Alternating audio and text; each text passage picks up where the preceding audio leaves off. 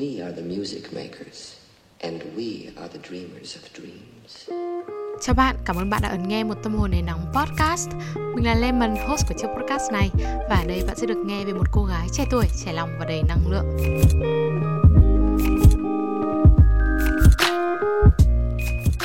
Xin chào tất cả mọi người Đã lâu lắm rồi không ngồi thu âm Thực ra mình vẫn có thu âm như những cái video của những kỳ podcast trước Các bạn có xem không?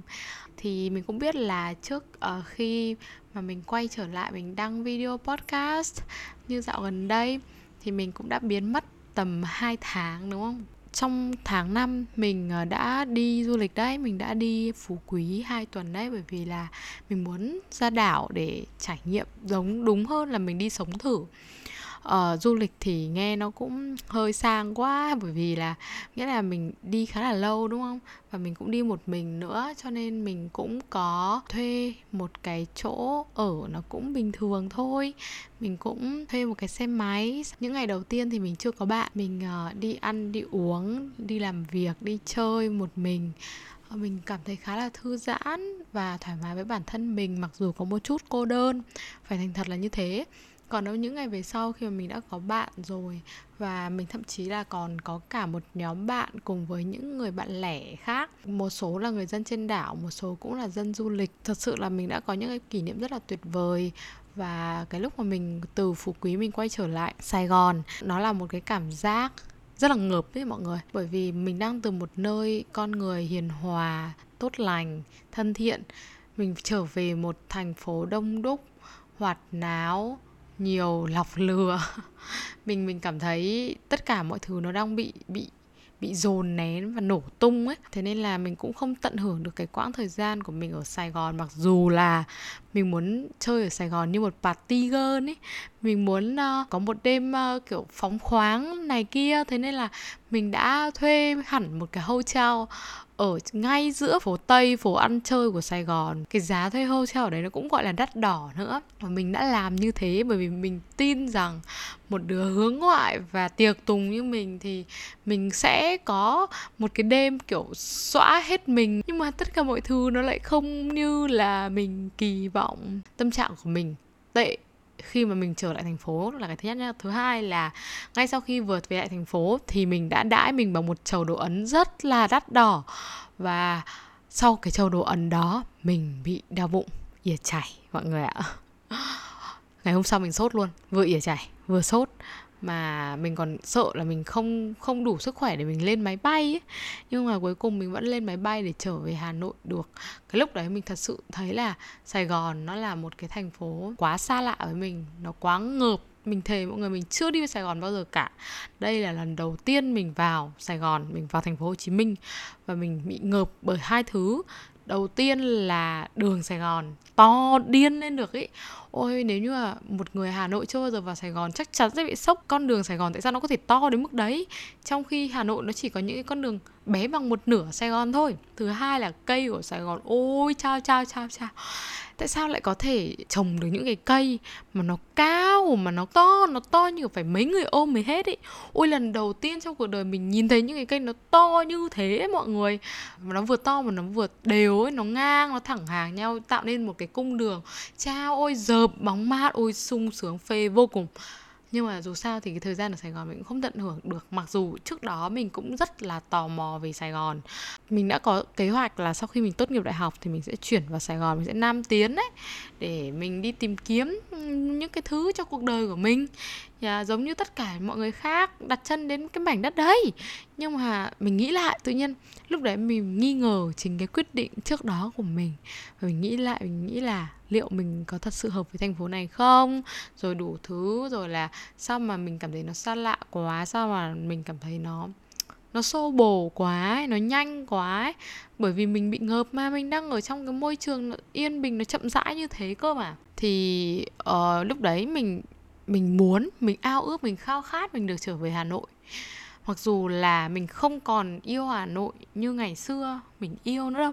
Hồi trước mình yêu hà nội lắm mình nghĩ là mình thật may mắn khi mà mình được sinh ra ở hà nội, nhìn thấy cái vẻ đẹp của hà nội.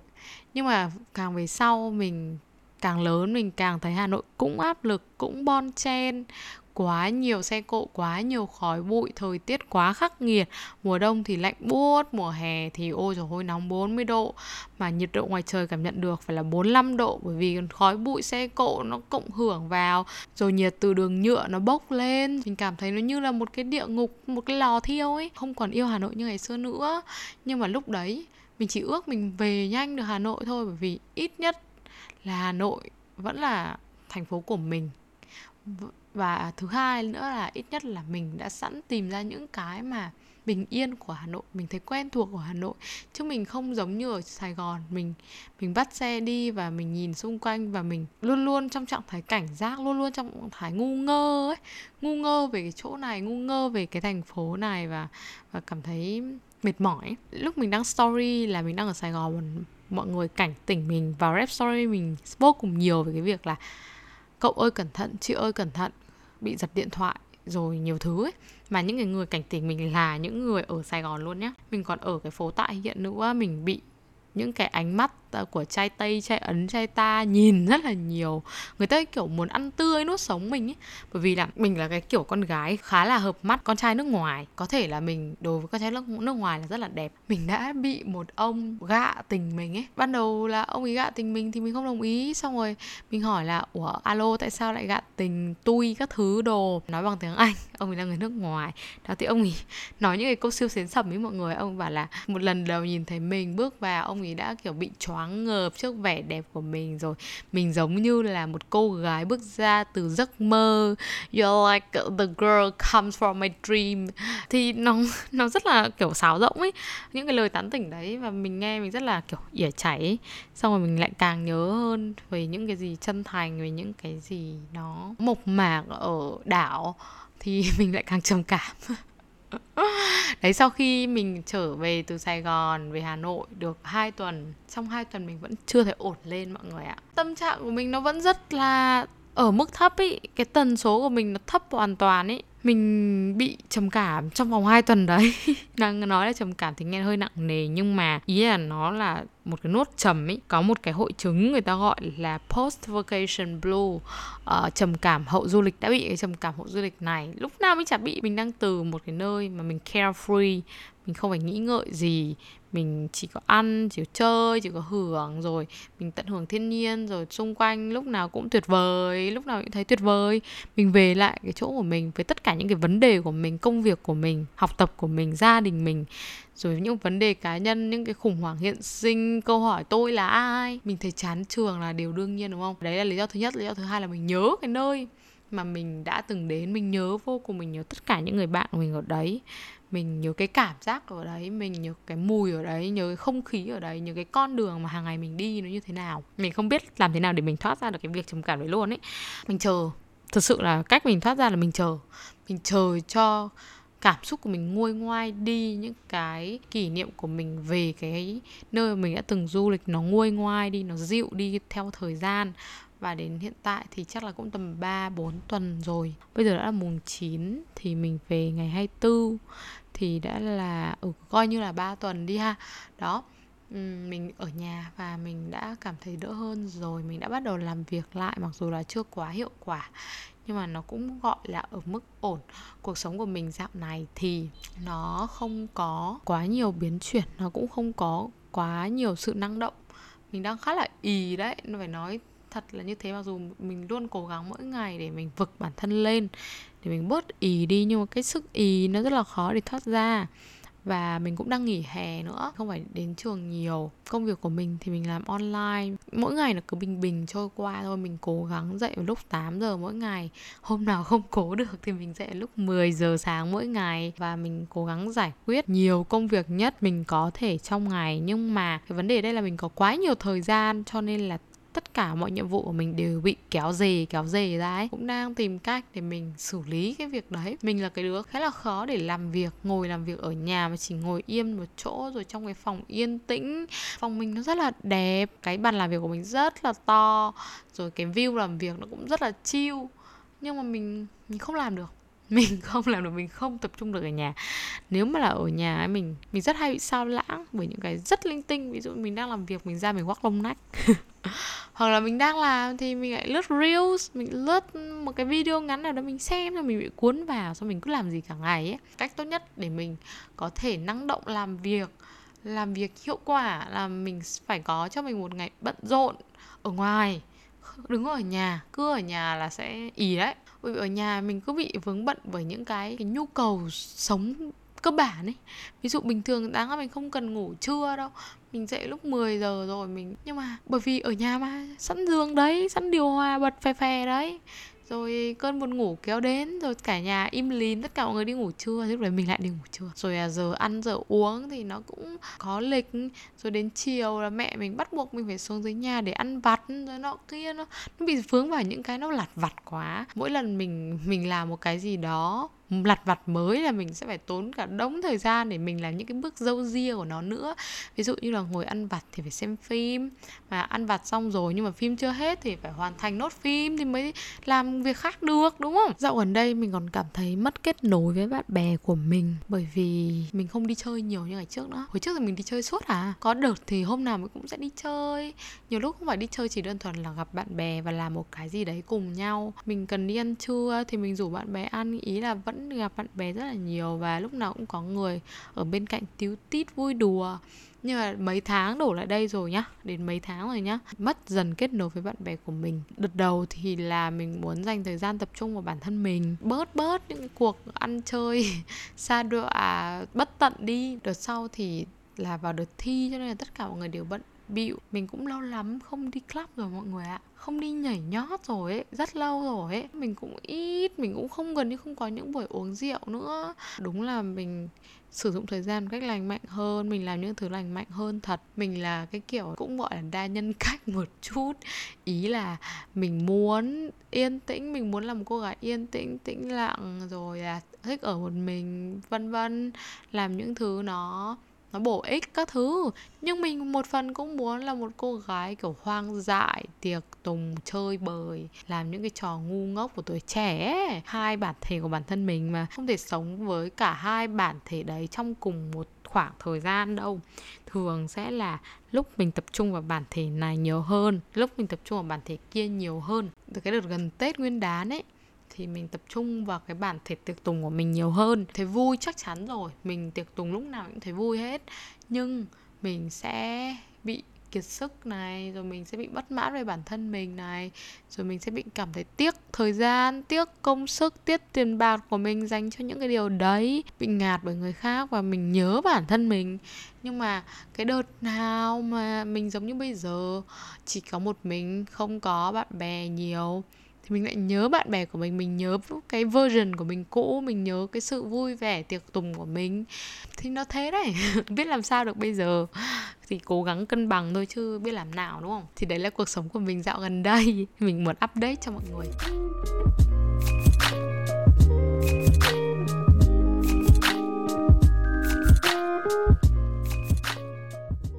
Dạo này mình còn cảm thấy là mỗi ngày trôi qua mình càng ngày càng trở thành một phiên bản điềm tĩnh hơn bản thân ở trong quá khứ. Bây giờ nghĩ lại bất kỳ thời điểm nào trong quá khứ của mình hơi xa một chút nhá. Chứ gần đây thì mình không tính. Ví dụ như là năm ngoái hay là à, 5 tháng trước 6 tháng trước chẳng hạn mình đều thấy mình có những cái hành động rất là ngông và có những cái điều nó chưa đủ bình tĩnh. Nhưng mà càng ngày mỗi ngày trôi qua mình càng cảm thấy mình bình tĩnh hơn. Cảm giác là mình chín hơn, mình trưởng thành hơn ý. Mình nhìn cái gì mình cũng nhìn bằng một cái góc, nhìn thấu đáo hơn và quan sát, khách quan hơn, giỏi quan sát hơn rất nhiều. Mình nghĩ đây là một cái kỹ năng, nó rất quan trọng. Mình biết cách phân tích cái vấn đề ở trong đầu của mình. Bất kể ai đi qua cuộc đời của mình hay bất kể câu chuyện gì mình gặp phải, bất kể một cái gì mình lỡ nghe, thấy, hay là nó lỡ ập đến với mình và nó, kể cả nó không liên quan gì đến mình mình cũng quan sát nó mình quan sát rất kỹ và sau đó mình nhìn nó bằng một cái góc nhìn tổng quát. Mình đối chiếu nó ra những cái thực trạng ở xã hội. Xong rồi mình liên kết nó đến với những cái gì nhân đạo.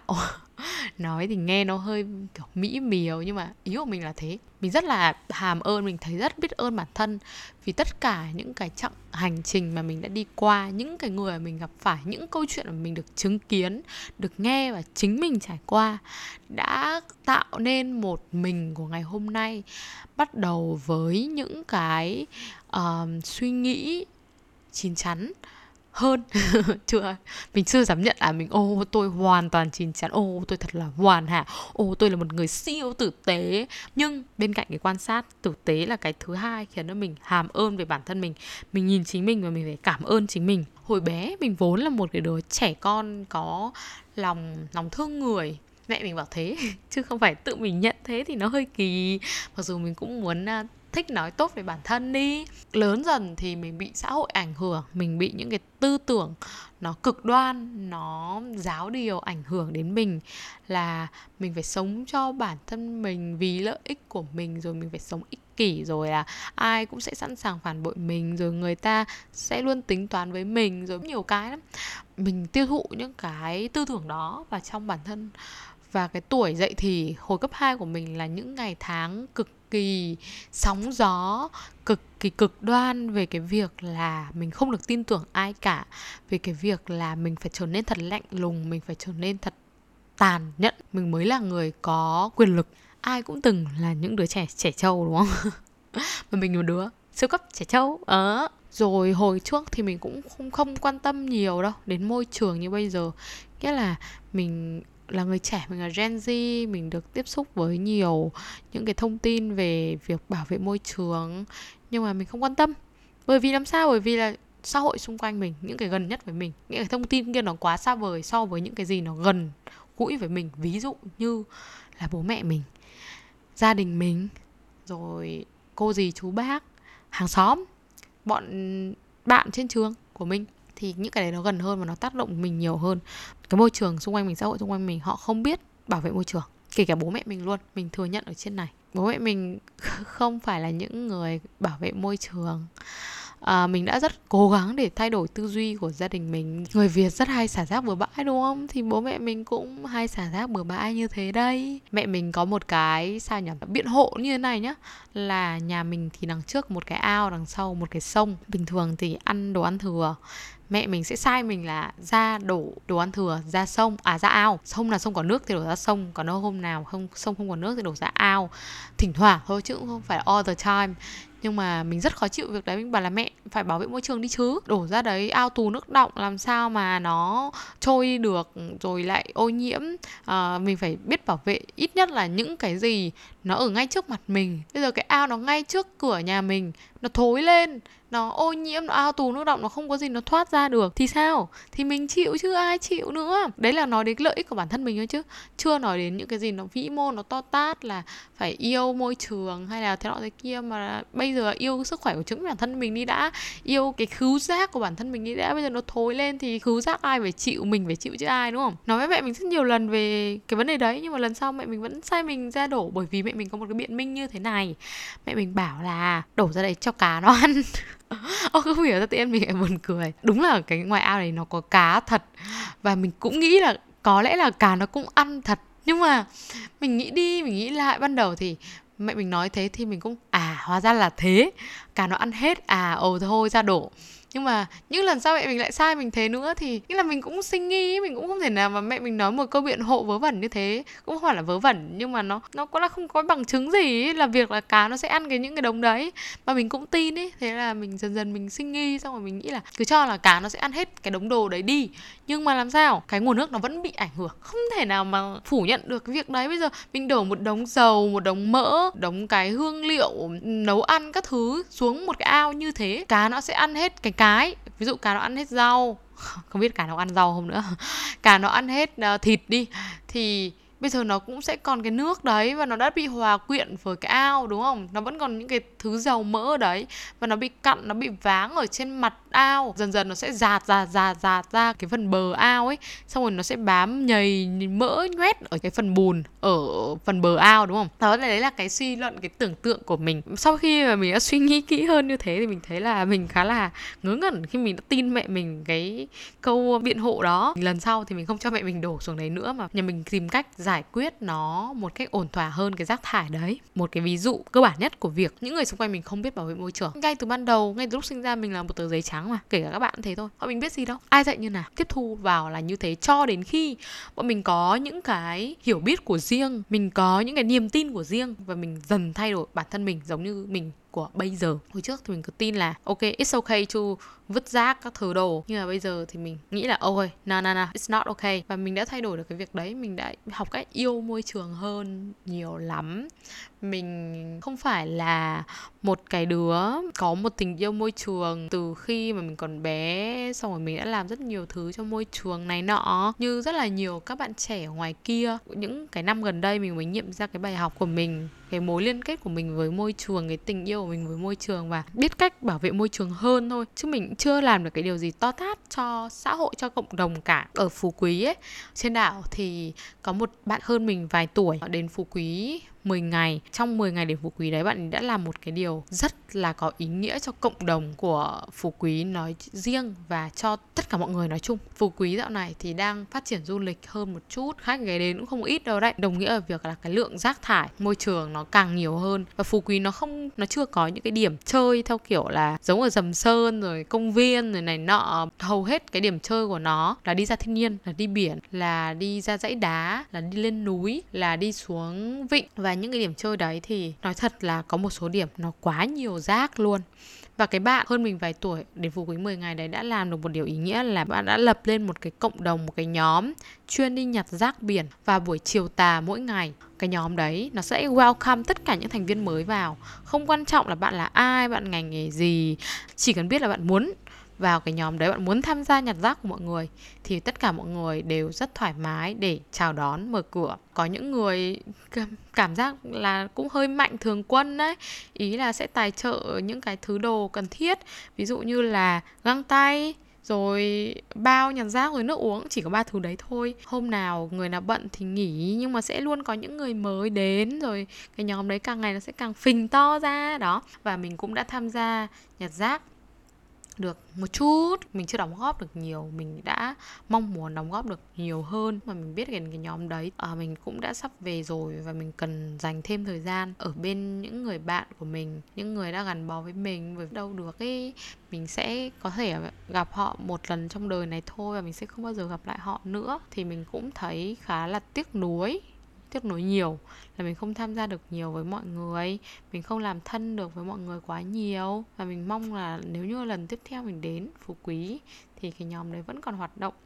Đến cả bây giờ khi mà mình về nhà cả tháng rồi mình vẫn chưa out cái group trên messenger của cái đấy bởi vì mình muốn để nó ở đấy, mình muốn nó là, không biết nữa, mình cảm giác mình muốn nhìn thấy tin nhắn của nó đến mỗi ngày. Mặc dù mình cũng không có quen biết mọi người nhiều để mình nói chuyện ở trong đấy, giống như cách mọi người nói chuyện với nhau. Hôm nào cái nhóm đấy cũng rất nhiều câu chuyện luôn ấy mọi người. Và nó cứ nhảy lên liên tục ấy, mình chỉ tắt thông báo thôi, còn đâu mình vẫn để nó ở đấy. Mình mình mong là một ngày nào đó ít nhất mình cũng sẽ làm được một điều gì đó ý nghĩa. Giống như là bạn thúy đó, lập ra cái nhóm đó ở trên hòn đảo phú quý đó.